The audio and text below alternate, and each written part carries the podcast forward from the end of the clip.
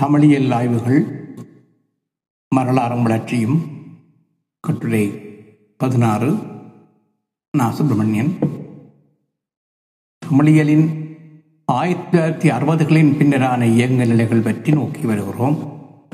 அவ்வகையில் கடந்த கட்டுரையிலே மார்க்சிய சமூகவியல் மற்றும் மானுடவியல் ஆகியன சார்ந்த ஆய்வுகளை முன்னெடுத்தவர்கள் என்ற வகையிலே முனைவர்கள் ஓ. கேசவன், காசுப்ரமணியன் ஆகியோர் பற்றி நோக்கினோம். காசுப்ரமணியன் அவர்களின் சங்ககால சமுதாயம் என்ற நூல் பற்றிய பார்வையிலே அந்நூலின் சிறப்பம்சம் மானுடவியல் பார்வை சார்ந்து அணுகப்பட்டுள்ளமை என்பதை நோக்கியிருந்தோம். அவ்வாறான அவருடைய அணுகுமுறையின் சிறப்பு பற்றி பேராசிரியர் ஆ. தனஞ்சயன் அவர்கள் தந்துள்ள மதிப்பீடொன்றும் முன்னே கட்டுரை இறுதியில் பதிவாகியிருந்தது. அடுத்து பேராசிரியர்கள் மாதையன் மற்றும் ராஜகோபதமண்ணர் ஆகியோரின் மற்குறித்த எழுத்துக்கள் பற்றிய பார்வைகளுடன் இக்கட்டுரை தொடர்கிறது. முதலில் பேராசிரியர் பே. மாதையன் அவர்களின் சங்ககால இனக்குழு சமுதாயமும் அரசு உருவாக்கமும் பற்றிய ஒரு அறிமுகத்தை நோக்குவோம். திருப்பே மாதையன் அவர்கள் சென்னையில் உள்ள உலகத்தமிழ் ஆராய்ச்சி நிறுவனத்தில் ஆயிரத்தி தொள்ளாயிரத்தி எழுபத்தி ஆறு எழுபத்தி ஏழு காலப்பகுதியில் முனைவர் பட்ட ஆய்வை மேற்கொண்டு நிறைவு செய்தவர். பின்னர் ஆயிரத்தி தொள்ளாயிரத்தி எண்பத்தி ரெண்டு முதல் தஞ்சை தமிழ் பல்கலைக்கழகத்தின் தொகுப்பியல் துறையில் ஆய்வாளராக பணியாற்றி வந்தவர். இக்காலகட்டத்தில் அங்கு வருகை தரு பேராசிரியராக பணியாற்றிய ஈழத்தவரான பேராசிரியர் கா. சிவத்தம்பி அவருடன் கலந்துரையாடல்களை நிகழ்த்தியவர். இவ்வாறு ஆவிப்பணிகளில் ஈடுபாடு கொண்டிருந்த காலம் முதலே அவரால் சங்க இலக்கியம் தொடர்பாக எழுதப்பட்டு வந்த கட்டுரைகள் பலவற்றின் இணைந்த வடிவமாகவே அவருடைய சங்ககால இனக்குழு சமுதாயமும் அரசு உருவாக்கமும் என்ற தலைப்பிலான நூல் உருவாகியுள்ளது. தகவல் மேற்படை நூலின் முன்னுரை. முனைவர் பே. மாதையன் அவர்களின் வாக்கமானது சங்ககால இயங்கலை தொடர்பாக பேராசிரியர்கள் க. கைலாசபதி, க. சிவத்தம்பி மற்றும் டாக்டர் ந. வானமாமலி ஆகியோரால் ஆயிரத்தி தொள்ளாயிரத்தி அறுபதுகளில் தொடக்கி வைக்கப்பட்டதும் பின்னர் முனைவர் ஓ. கேசவன் மற்றும் க. சுப்பிரமணியன் ஆகியோரால் தொடரப்பட்டதுமான மார்க்சிய தளம் சார்ந்த பார்வைகளின் சீரான தொடர்ச்சியையும் வளர்ச்சியையும் அடையாளங்காட்டும் முக்கிய சான்றாகும்.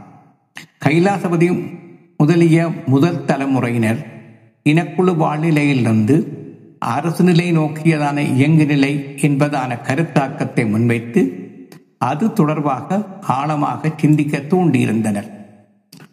அடுத்த தலைமுறையினரான ஓ. கேசவன், கா. சுப்பிரமணியன் முதலியோர் மேற்படி கருத்தாக்கத்துக்கு ஒரு வரலாற்று வடிவத்தை உருவாக்கும் முதல் முயற்சிகளை மேற்கொண்டு சில முக்கிய கட்டங்களை கோடிட்டு காட்டியிருந்தனர். இவ்வாறு அவர்களால் அடையாளங்காட்டப்பட்ட வரலாற்று கட்டங்களை மையப்படுத்தி வரலாற்று வடைபடம் ஒன்றை உருவாக்கும் முயற்சியையே மாதையினவர்கள் மேற்கொண்டுள்ளார்.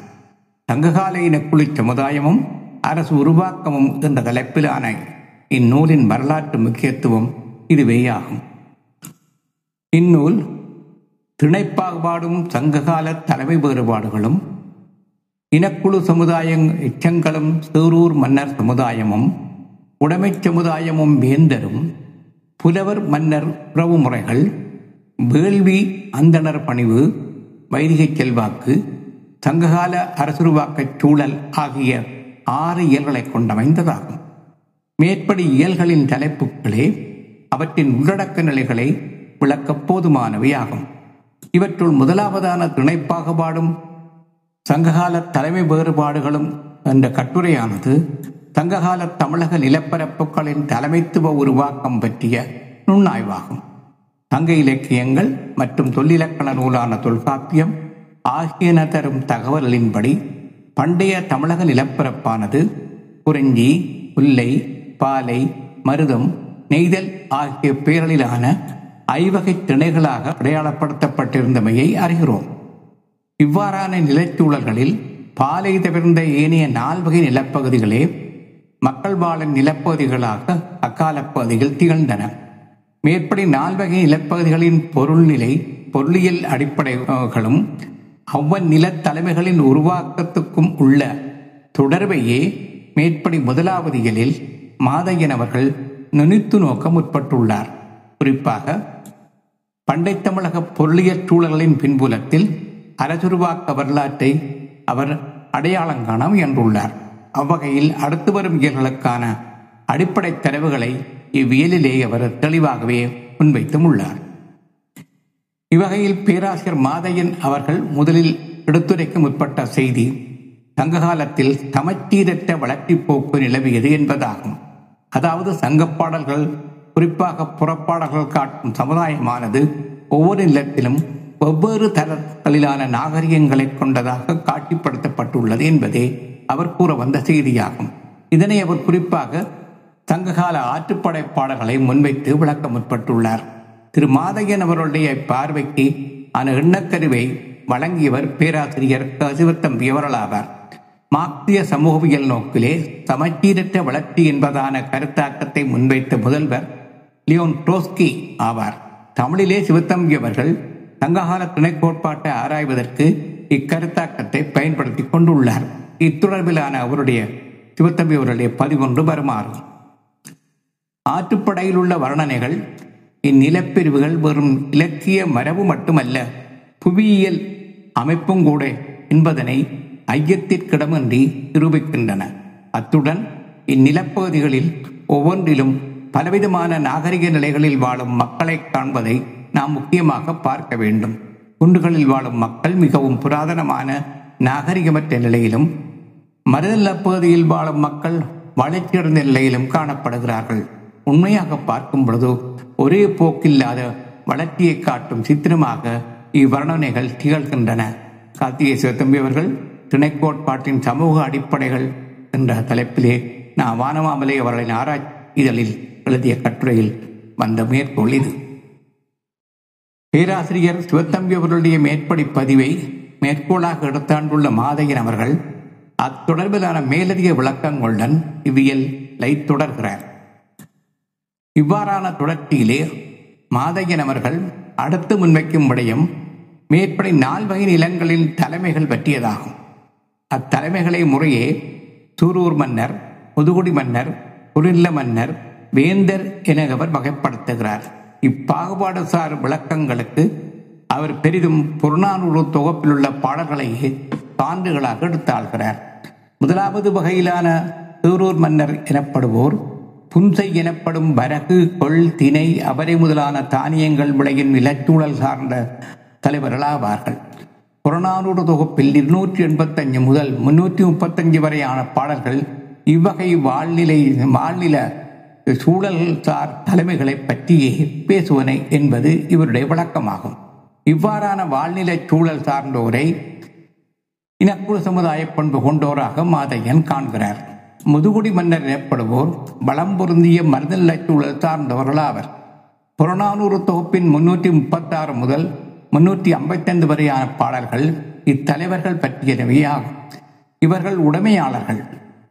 இவர்கள் தம்முடைய பெண்களை மணமுடிக்க விரும்பிய மகள்கொடை நாடி வந்த வேந்தர்களுக்கு பெண்களை தர மறுத்தவர்கள். அதனால் அப்பெண்களை வலிதிற்பக வலிதிற்குள்ள பகைத்திழந்த வேந்தருடன் போரிட்டு அழிந்தவர்களும் ஆவர். இவ்வாறாக மகட்கொடை மறுத்து போரிட்டு அழிவதை பாடுபொருளாக கொண்ட இலக்கிய வெளிப்பாட்டை மகட்பாற் காஞ்சி என்ற துறையாக கொள்வது பண்டைய மரபாகும். குறுநில மன்னர் என மாதையன் அவர்கள் குறிப்பிடுவது வேளிர், மழவர், ஆவியர் முதலிய பல குடிவழி வந்த மன்னர்களையே ஆகும்.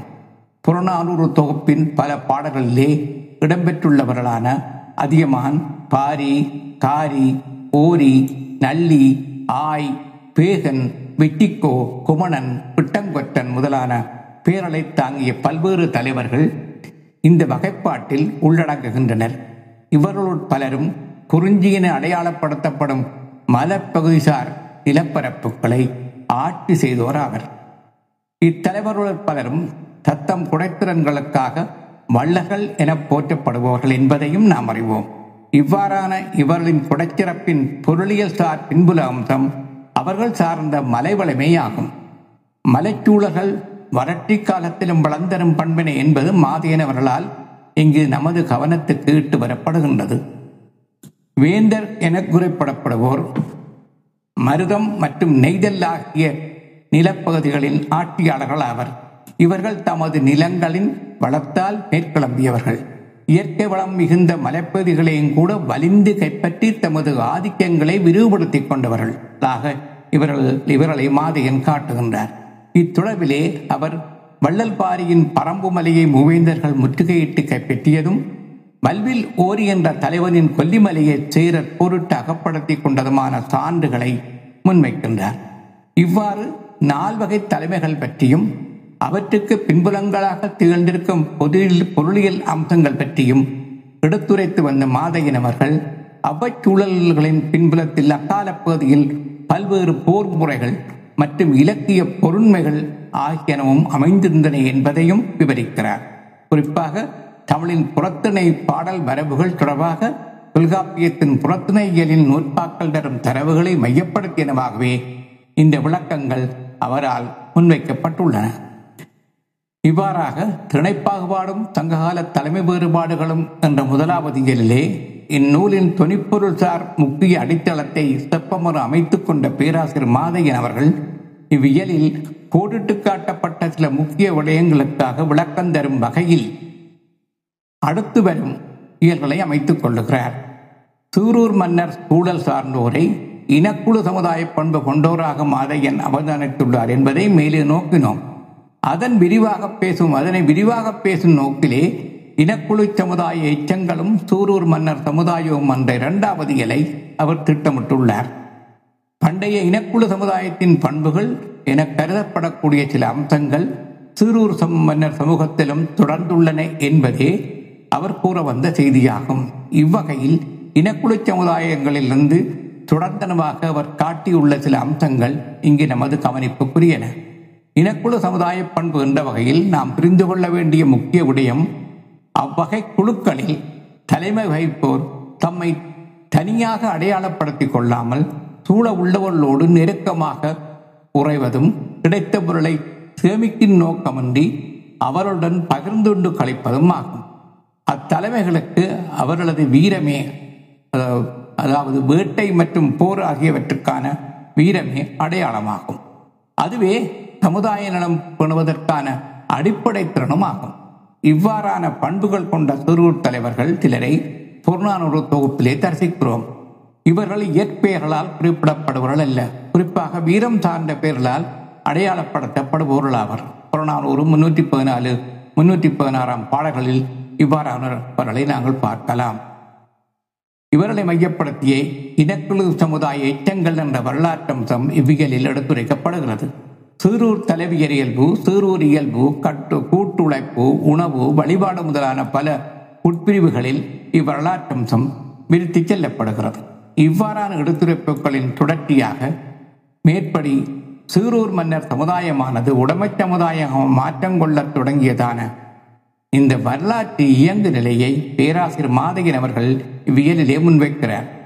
இனக்குழு தலைவர்களாக திகழ்ந்து அதன் தொடர்ச்சியாக துருர்களின் தலைவர்களாக, அதாவது தூரூர் மன்னர்களாக வளர்ச்சியடைந்தவர்கள் தொடக்க கட்டத்தில் உடைமை உணர்வு, அதாவது பொருள் சேர்க்கும் பண்பு உருவாகாதவர்களாகவே இருந்திருப்பர். தம் குடும்பத்தினரின் அடிப்படை தேவைகளுக்காகவும் தம்மை நாடி வந்தோரை உபசரிக்கவும் முனைந்த சூழல்களில் பிறரிடம் பொருள் வேண்டி கையேந்த நிலைக்கு அவர்கள் நிலை அவர்களுக்கு ஏற்பட்டிருக்கும். இவ்வாறான சந்தர்ப்பங்களில் அவர்கள் அவர்களை பொருள் சேமித்து பேணிக்கொள்வதான உடைமை உணர்வுக்கு தூண்டியிருக்கும் என்பது வெளிப்படை. இவ்வாறான சந்தர்ப்பங்களில் அவர்கள் தமது நிலப்பகுதிகளுக்கு நெருக்கமாக உள்ள பெருநிலங்கள் சார்ந்த ஆட்சித்தலைவர்களான வேந்தர்களை நாடி அவர்கள் சார்பாக நின்று போராடும் படைத்துணைவர்களாக, அதாவது படைத்தலைவர்களாகவும் பணியாற்ற முற்பட்டிருப்பர். அதற்கான உபசாரங்களையும் பொருட்கொடைகளையும் கூட பெற்றிருப்பர். அவர்களது இத்தகு நிலைமையானது உடைமையாளர்களாக அவர்களை உருவாக்கியிருக்கும். இது பொதுவான ஊகத்தினூடாக புரிந்து கொள்ளக்கூடிய சமூக வரலாற்று எங்கு நிலையாகும். புறநானூறு தொகுப்பிலுள்ள ஒரு பகுதி பாடல்கள் இத்தகு பொது ஊகங்களுக்கு தக்க ஆதாரங்களாக உள்ளன என்பதையே இந்த இரண்டாம் இயலின் பிற்பகுதி சார் எடுத்துரைப்பின் ஊடாக மாதையன் அவர்கள் நமது கவனத்துக்கு முன்வைத்துள்ளார். உடைமைச் சமுதாயமும் வேந்தரும் என்ற தலைப்பிலான மூன்றாவது இயலானது குறிப்பாக முதுகுடி மன்னர், குறுநில மன்னர் மற்றும் வேந்தர் ஆகியோரின் உடைமை பண்புகள் பற்றி பேசுவதாகும். இம்மூவருள் முதுகுடி மன்னர்கள் மருதல்லம் சார்ந்த நிலவுடைமையாளர்களாக திகழ்ந்தவர்களாவர். மேற்படி மருதல்ல சூழலானது வேந்தர்களின் உருவாக்கத்துக்கான தளமாகவும் திகழ்ந்துள்ளது.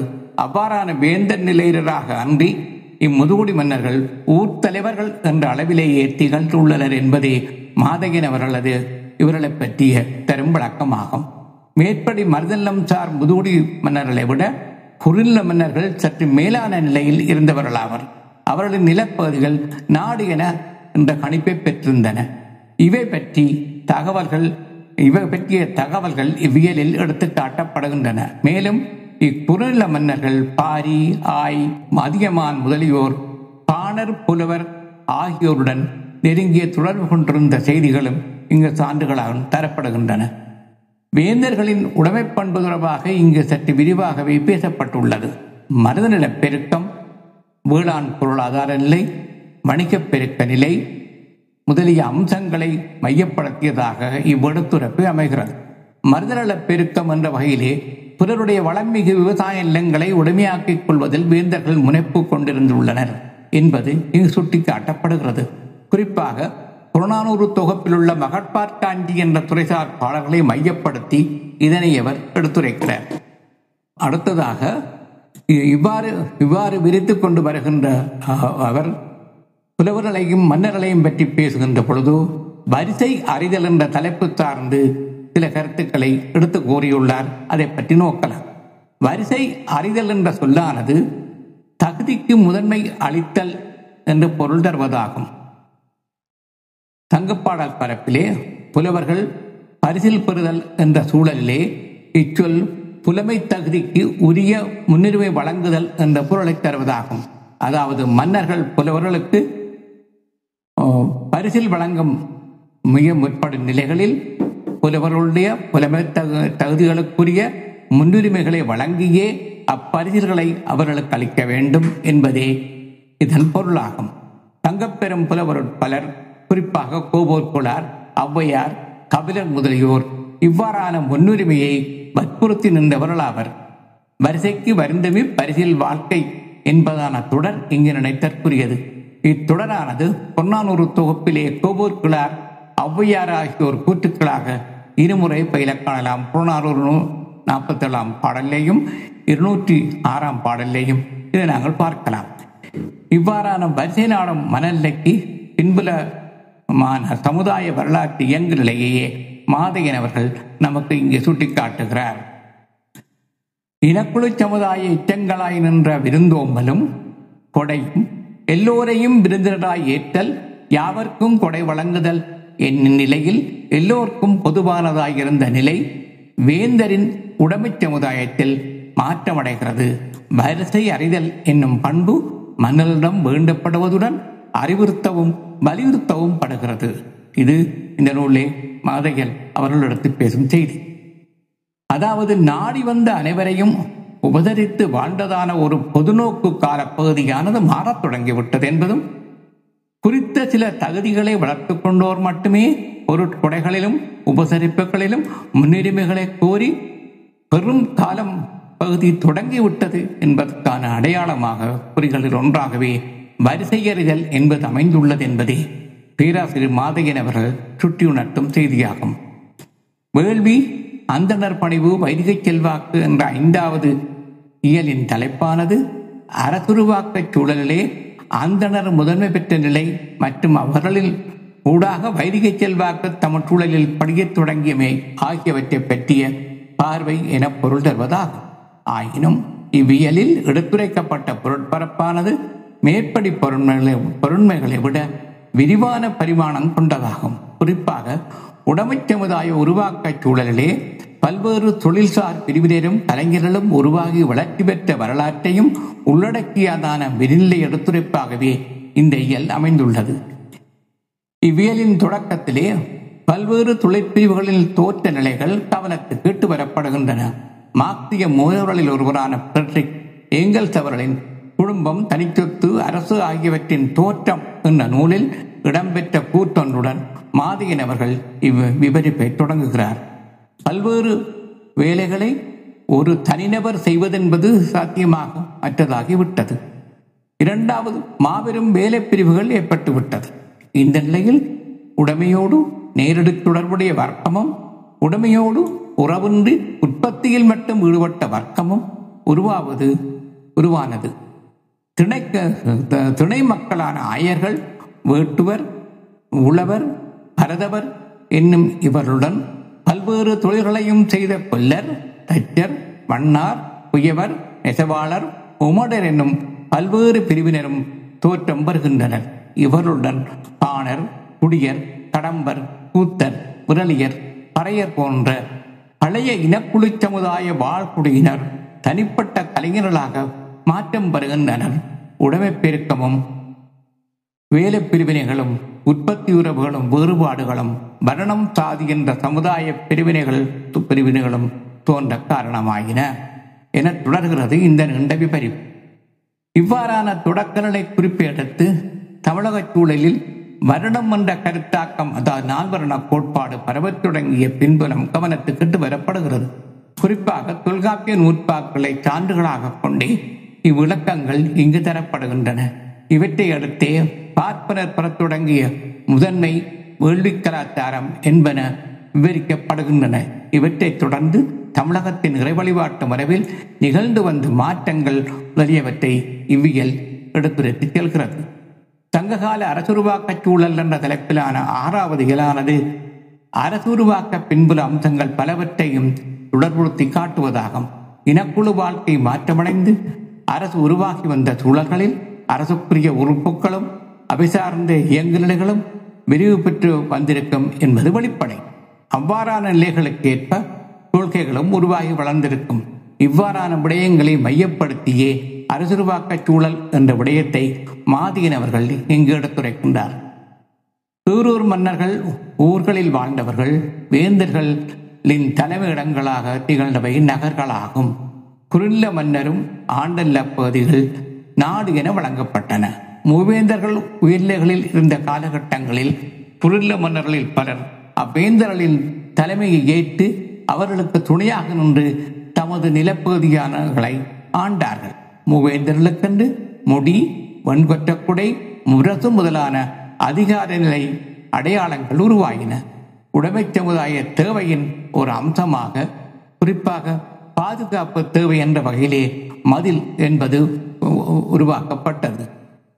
இவ்வாறாக இந்நூலில் மாதையன் அவர்கள் படிப்படியாக ஏற்பட்டு வந்த அந்த அதாவது அரசுருவாக்க சூழலில் ஏற்பட்டு வந்த மாற்றங்களை எடுத்து விளக்கி கொண்டு வருகின்ற பொழுது, அத்துடன் வரி வசூலிப்புக்கான முறைகள் மற்றும் திரைகள், அதாவது கப்பங்கள் வரும் வழக்கம் முதலியன உருவாகின்றன என்பதையும் கூறுகிறார்.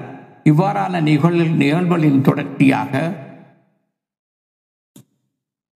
அரசின் மேலாண்மை என்ற கருத்துருவாக்கம் நிகழ்கிறது. மேற்குறித்தவாறான அரசுருவாக்க சூழல் சார்ந்த பல விடயங்களை தங்கப்பாடல்களின் தரவுகளின் ஊடாக மாதையன் அவர்கள் இங்கு எடுத்து கூறுகிறார். இவ்வாறாக இந்நூலில் மாதையன் அவர்கள் காட்டிப்படுத்தியுள்ள விடயப்பரப்பானது சங்க இலக்கியங்கள் காட்டும் தமிழர் சமுதாயத்தின் பன்முக இயங்கு நிலைகளுக்கு மிக நெருக்கமாக எம்மை எடுத்துச் சென்றுள்ளது என்பது வெளிப்படை. குறிப்பாக அக்கால தமிழக புவிச்சூழல்களையும் வாழ்வியல் இயங்கு நிலைகளையும் இந்நூல் இந்நூலில் நாம் மிக நெருக்கமாக நின்று தரிசிக்கிறோம். ஏற்கனவே கைலாசபதி, ந வானமாமலி முதலியோரால் மார்க்சிய சமூகவியல் நோக்கினூடாக தொடக்கி வைக்கப்பட்டு ஓ. கேசவன், கா. சுப்பிரமணியன் முதலியோரால் சீராக முறையில் தொடரப்பட்டதான சங்ககால சமூகத்தின் வரலாற்று இயங்கு நிலை என்ற ஆய்வுப் பொருளானது பேராசிரியர் திருப்பே மாதையன் அவர்களுடைய இந்த நூலாக்கத்தினூடாக ஒரு வரைபட காட்சியாக வடிவ நிலையை எய்தியுள்ளது என்பதே எனது கணிப்பாகும். பதினெண்டு. சங்க இலக்கியங்கள் காட்டும் சமூக பண்பாட்டு இயங்கலை தொடர்பாக பேராசிரியர் ராஜகோபதமண்ணர் அவர்களின் பார்வை இங்கே நமது கவனத்துக்கு வருகிறது. பேராசிரியர் ராஜகோபதமண்ணர் அவர்களுடைய பார்வையில் சங்க கால தமிழர் சமூகம். சிலுவைராஜ் என்ற இயற்பெயர் கொண்டவரான ராஜகோபதமண்ணர் அவர்கள் ஒரு தமிழ் பேராசிரியர். இலக்கிய படைப்பாளியாகவும் ஆய்வாளராகவும் பல்லாண்டுகளாக இயங்கி வருபவர். ஆய்வாளர் என்ற வகையிலே குறிப்பாக தமிழ் பண்பாட்டுத் துறையில் அவர் தீவிர கவனம் செலுத்தி வந்துள்ளார் செலுத்தி வருகின்றார். எண்பதுகளில் தமிழ் கலாச்சாரம், தலித் பண்பாடு, தலித் பார்வையில் தமிழர் பண்பாடு, பாட்டும் தொகையும் தொல்காப்பியமும் தமிழ் சமூக உருவாக்கமும் முதலிய பல நூல்கள் இவரால் எழுதப்பட்டுள்ளன. இந்நூல்களின் ஊடாக அவர் புலப்படுத்தி நிற்கும் பார்வைகளுள் சங்ககால இன இயங்குநிலை சார்ந்தனவே இங்கு கவனத்தில் கொள்ளப்படுகின்றன. ராஜகோபதமன் அவர்கள் ஆயிரத்தி தொள்ளாயிரத்தி தொண்ணூறுகளில் தமிழில் அறிமுகமாகி தொடர்வதான தலித்தியம் என்ற சிந்தனை மரபு சார்ந்து இயங்குபவர் ஆவார். அவர் அவ்வியக்கத்தின் முதல் வரிசை சிந்தனையாளரும் கூட.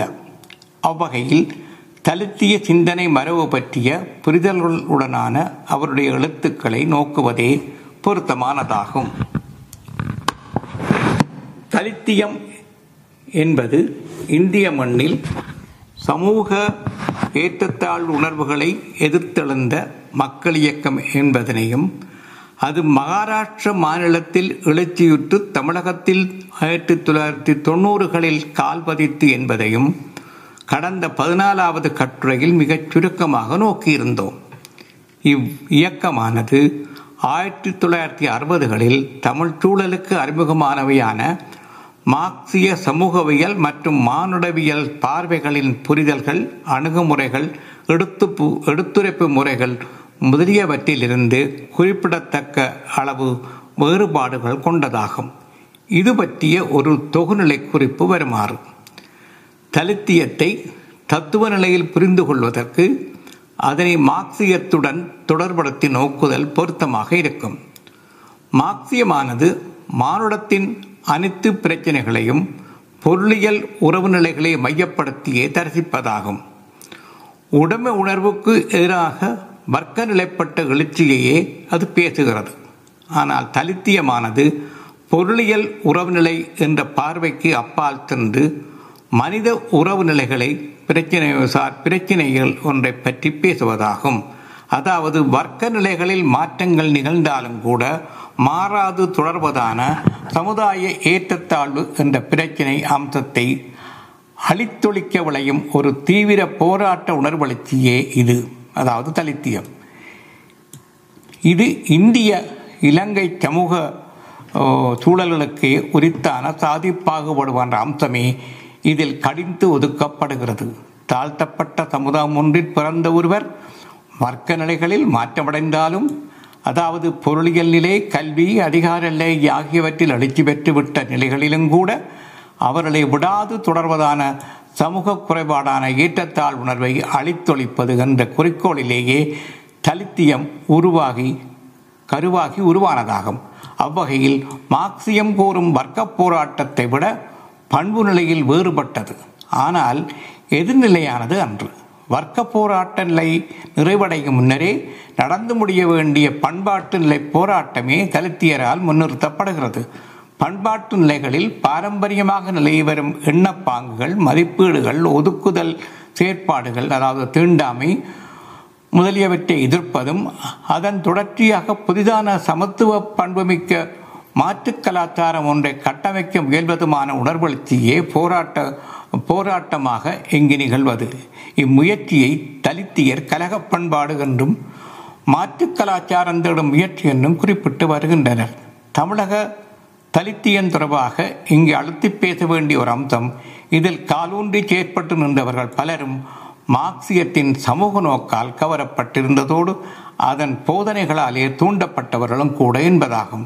மேலும் அடக்கி ஒடுக்கப்பட்ட அடிமட்ட சாதியினருக்கு விடுதலை பெற்று தரக்கூடிய ஒரு அரசியல் சார் வழிமுறையாகவே மார்க்சியத்தை அவர்கள் ஒப்புக்கொண்டவர்கள் என்பதும் இங்கு நினைவில் இருத்த வேண்டிய செய்தியாகும்.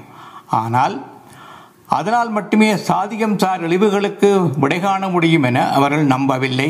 இந்த உணர்விலேயே தலித்தியம் தமிழக சூழலில் தொன்னூறுகளில் ஆழமாக கால் கொள்ள வழிவகுத்தது.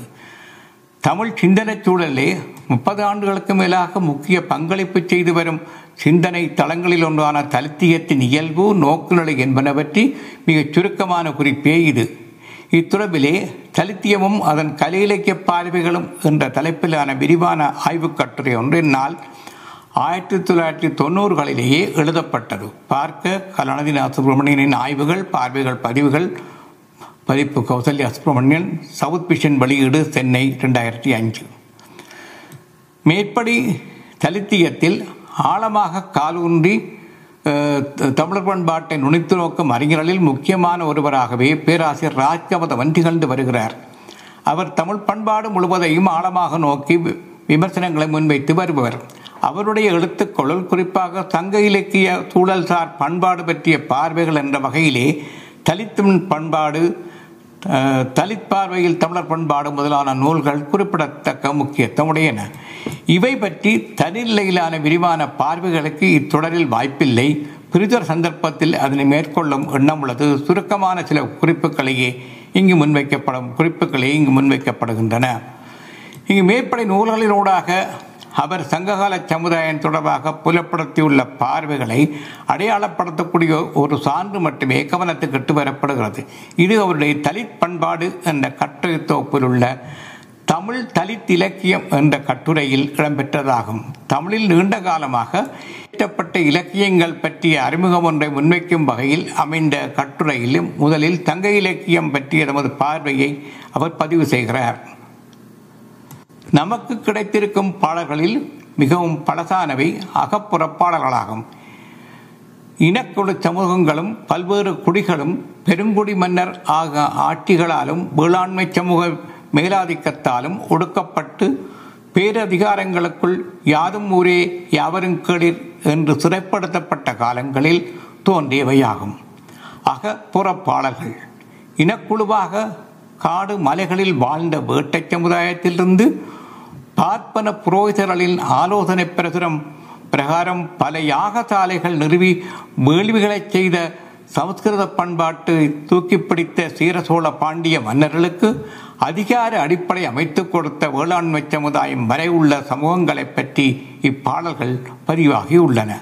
தனி உடைமையை அடிப்படையாக கொண்டு வேளாண்மை சமூக மாற்றமும் முடியாட்சியும் வேரூன்றிக் கொண்டிருந்த போது மலை காட்டுப்பகுதிகளில் காணக்குறவர்களில் வேட்டையாடும் இனர்களும் தனி உடைமைக்கு முந்தைய ஞாபகங்களில் வாழ்கிறார்கள்.